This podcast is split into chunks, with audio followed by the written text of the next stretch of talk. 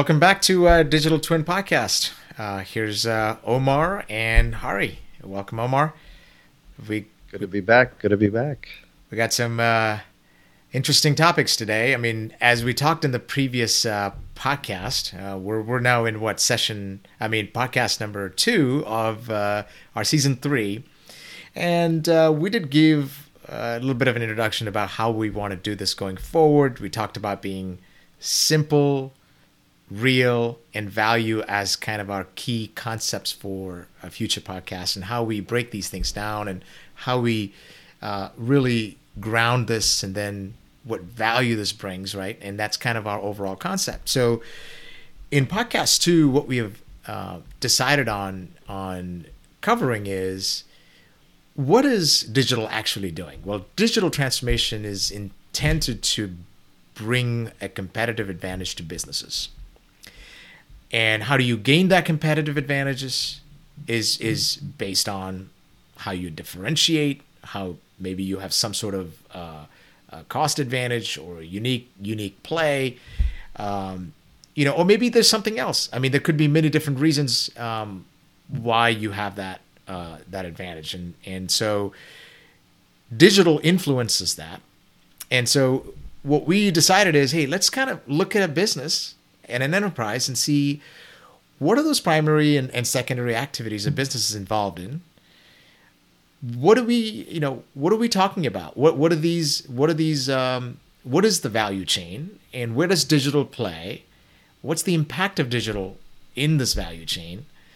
And can we break this down right? Can yeah, we do simple real and value?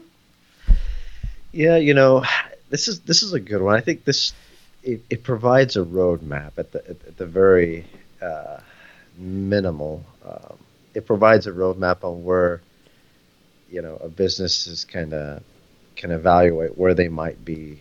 Um, you know, room for improvement. You know, where digital technologies can maybe improve things. How uh, in reality, take a look on, on how these primary activities are being effective from the overall business, right? So, you know, we talk about organizations that work in silos and different things like that. So you could almost look at each of these primary activities, whether it be, you know, you know, if we just quote from a Porter's value chain analysis, you know, the in, inbound logistics is is basically how you bring in materials, um, source things, store, distribute, getting ready to be used in, in, in a certain way that your customers are going to use or your, your overall operations might consume that uh, and, and trans you know transmit these goods into finished products that you will then trans uh, transport them or, or give them off to you know your customers which kind of fall into your outbound logistics in general cases and then how you market and sell to get more customers to go down this path and what what necessary things are you going to be doing to service these customers moving forward so that mm-hmm. they stay within your ecosystem so, in a nutshell, that's a very basic model of how this would work from a, a value chain analysis. And I think, you know, when you think about each of those buckets, you know, we talk about what are we doing today that can be improved or how we can do this in the future, right? And there's a lot of examples. Of how does that generate industries. a competitive advantage, right? Yeah, at the end of the day, you're trying to figure out, you know, you know, can we reduce our costs so that we can price better? Can we speed up the delivery to be much more faster to customers? Um, and can we can we can we have a very high quality product that, that doesn't require a lot of services or, or, or vice versa, right? So it's it's it's um, you know it really comes down to if you really think about it, service quality and and um, and and uh, and uh, speed and you, and you can extend that right to, to further yeah. on the marketing and sales side of it. You know, do you have a differentiated channel? Do you have a better, more streamlined channel and access to cha- you know the market because you have a, a, a you know a better strategy, right? Um, or when it comes down to services, I mean, you know, you hear about all kinds of as a service models, right? Is are you offering your your product as a service? Maybe you have a service and maybe you're redefining that service model so so again all of these elements play into how you are going to be um, you know, getting yourself a competitive advantage in the marketplace, right? And a lot of times, you know, we're seeing a big shift in organizations trying to become more of a uh, a SaaS driven company because it's it's the buzz, it's it's the it's the valuations that, that are given to organizations that can get there. But in reality, when you start looking at the primary activities, your go to market, how your customers, your channels of business, it's not as simple as saying I want to turn on my business to be a SaaS business or generate a SaaS product or SaaS offering.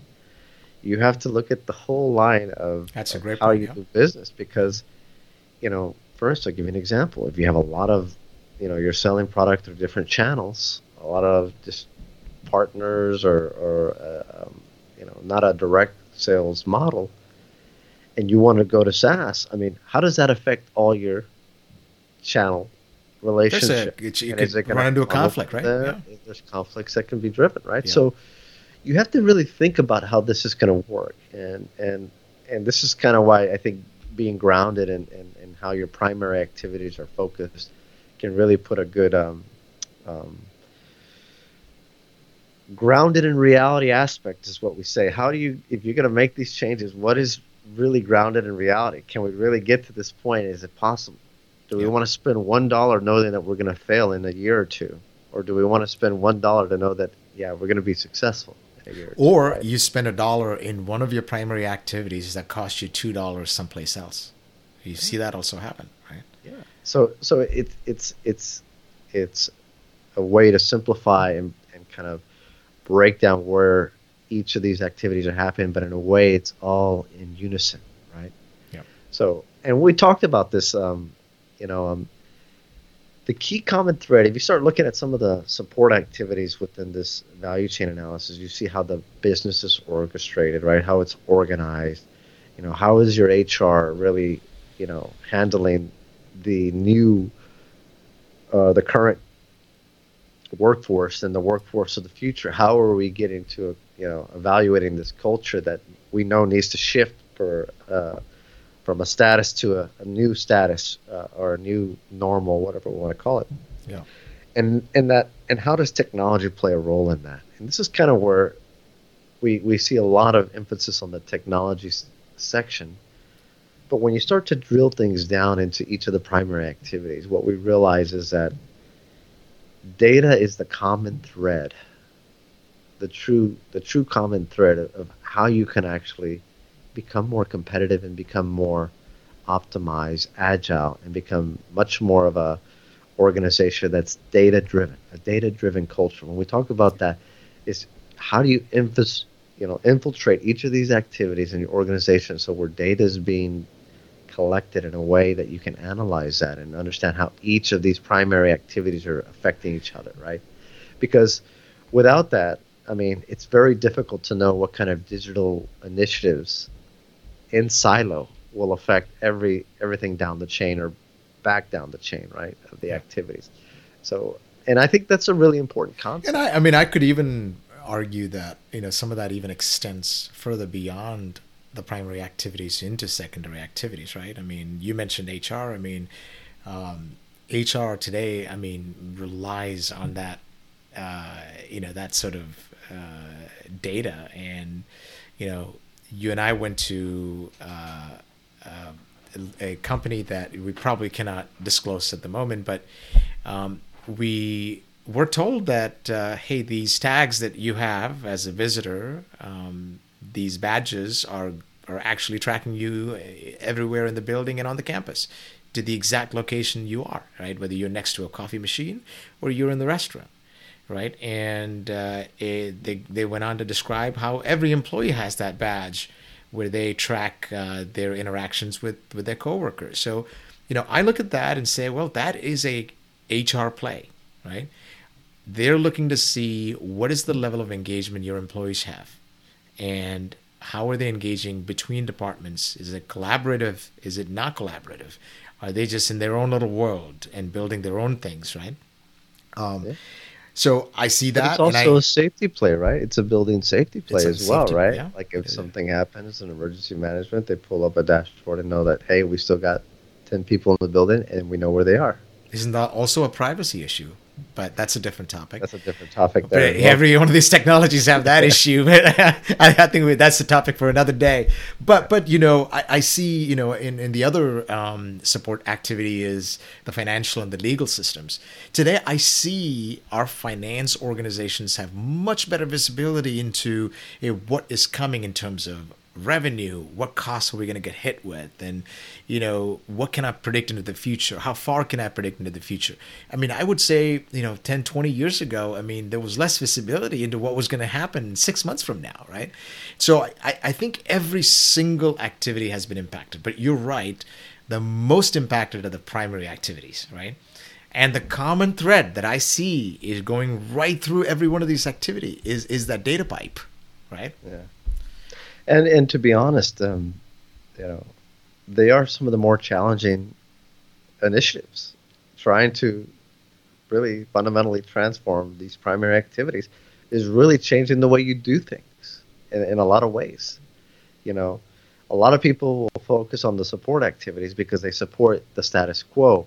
How do we make the status quo a little bit better? Yep. Right. So those are the subtle subtleties on those support activities, which technology plays a really big role in.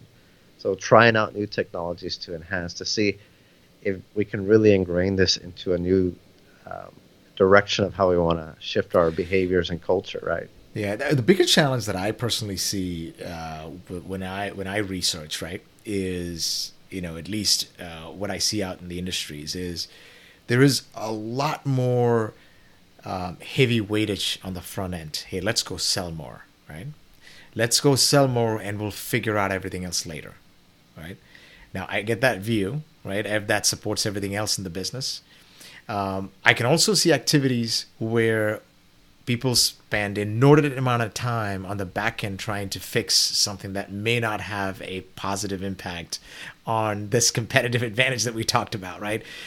Where you know changing something on the back end on the procurement side uh, or on the you know inbound logistics side might improve maybe certain workflow but how does that improve the over how does that you know really ripple into the next stage or next you know primary activity right? So i mean you could spend on one side too much time and effort and money and resources on things that may not matter to the rest of the activity and therefore don't see a broader value. Or you could just go front end front end in this thing and and you could create all kinds of collisions in the system because you just simply can't support what the front end is driving, right? Yeah, so what you, will see this very much um, in a finance and an accounting, and this is where you've seen a lot of, of behaviors driven from an accounting point of view, right? Um, for procurement to operations, reporting, accounting has been by far the biggest leader in transforming the behaviors of an organization. Now, you can argue you can put an argument together that has it made the organization more efficient, more effective, more optimized? Yeah. It's a whole other question. But is that driven you may by have optimized your reporting on accounting? Yeah. But who's driving? That's the most important thing. Who's driving that though? Is it driven by Wall Street? Is that what you're saying? Is that report? Uh, it's driven by the regulators. You have to regulators and yeah, and Wall Street. So yeah, it's, it's it's a necessary yeah. Necessary uh, report instruction. It's got to be pretty accurate. So, with that being said, that transformation is not like, hey, this is a nice to have. It's a need to have. So it's being forced down all these activities and, and or uh, pieces of the business that create, um, you know, extra, you know, steps, work to make sure that everything is lined up. But it's necessary for accounting, and um, it's hard to argue with that because that's the way that the business can report and function. But is there better ways? I mean, that's that's the whole reason you would you would look at transforming each of these activities, and I think it comes down to that data pipe, right? How do we capture that data much more cleanly so that mm-hmm. our businesses aren't driven to sometimes double, triple, quadruple report the same data through different mechanisms, whether it be Excel sheets or, or different CRM tools to different accounting tools to different, you name yeah. it. I was going to say that the, if we were to describe the challenges, I think it's twofold. One, what you just described, right? We have siloed systems that are simply not sharing the data. We'd like to see this wonderful pipe that goes right across all the activities, and most companies that just simply doesn't exist, right? Uh, but a- another challenge is simply organizational. Who is actually looking across the value chain, right? And really defining where digital plays. And traditionally, we look at IT as that play, and but but then they are more of a hey, let me build you a playground for you guys to play in. Not necessarily how am I going to help you create more value? How can I sell you better? How can I help you build better products? How can I get your you know inbound logistics more effective and more efficient and get you things faster? But that isn't their focus, right? So who is looking at this and orchestrating across all of these different you know activities okay I think you know we, we we've touched on that in the past a little bit, right? You know, you have a variety of C suites that are trying to do this, right? From a CIO to CDO to maybe even a CTO uh, or a C, you know, chief strategy officer. But at the end of the day, it's really, you know, how do we have a good visibility of our business and make decisions on data that we have or don't have at the mm-hmm. moment to pivot, make adjustments, go after new markets, service our customers better, get better pricing on suppliers, focus on you know getting closer to customers, our next you know Yeah. acquisition. All that ties into to that play, and the lack of clarity, data, information, you start to rely on more feel. Like I, Mhm. we have a good idea that this is where it's going to be versus a data-driven culture where you have data helping you make decisions that are grounded in reality. So with that, you know, we will wrap that over uh, uh, analysis of the uh, the value chain um, within the porters. I think it's a good starting place. I think uh, we'll take a, a stab at each of these individual primary activities as well as uh, some of the selective support activities to give you guys a context, some examples, and some some some key areas where you know a lot of uh, organizations and customers are focusing on. Maybe we'll start with the the first one, right, and just kind of start from the the the first primary activity on, kind of break things down a little bit and look at some of the technologies at play, and and uh, you know what do we say? Simple, real, and value, right? Absolutely. All right, I think we should call it a wrap, but make sure to subscribe. We're On Apple, podcast. yeah. Uh, also visit. Uh, that's right, digitaltwinpodcast.com, That's right. right? Or so uh, or subscribe to YouTube or Facebook or, or any of your podcasting uh, sites. like I said, if you have any discussions or thoughts about your digital initiatives that would like to have a, a second pair of eyes to give you some perspective, reach out to us. We'd be more than happy to give you some clear direction, how to break some things down, maybe give you some um, uh, ideas of how to ground things in reality and, and, and make sure that it's, it's focusing on the real stuff. So All right. thank you guys. Until next week. See ya.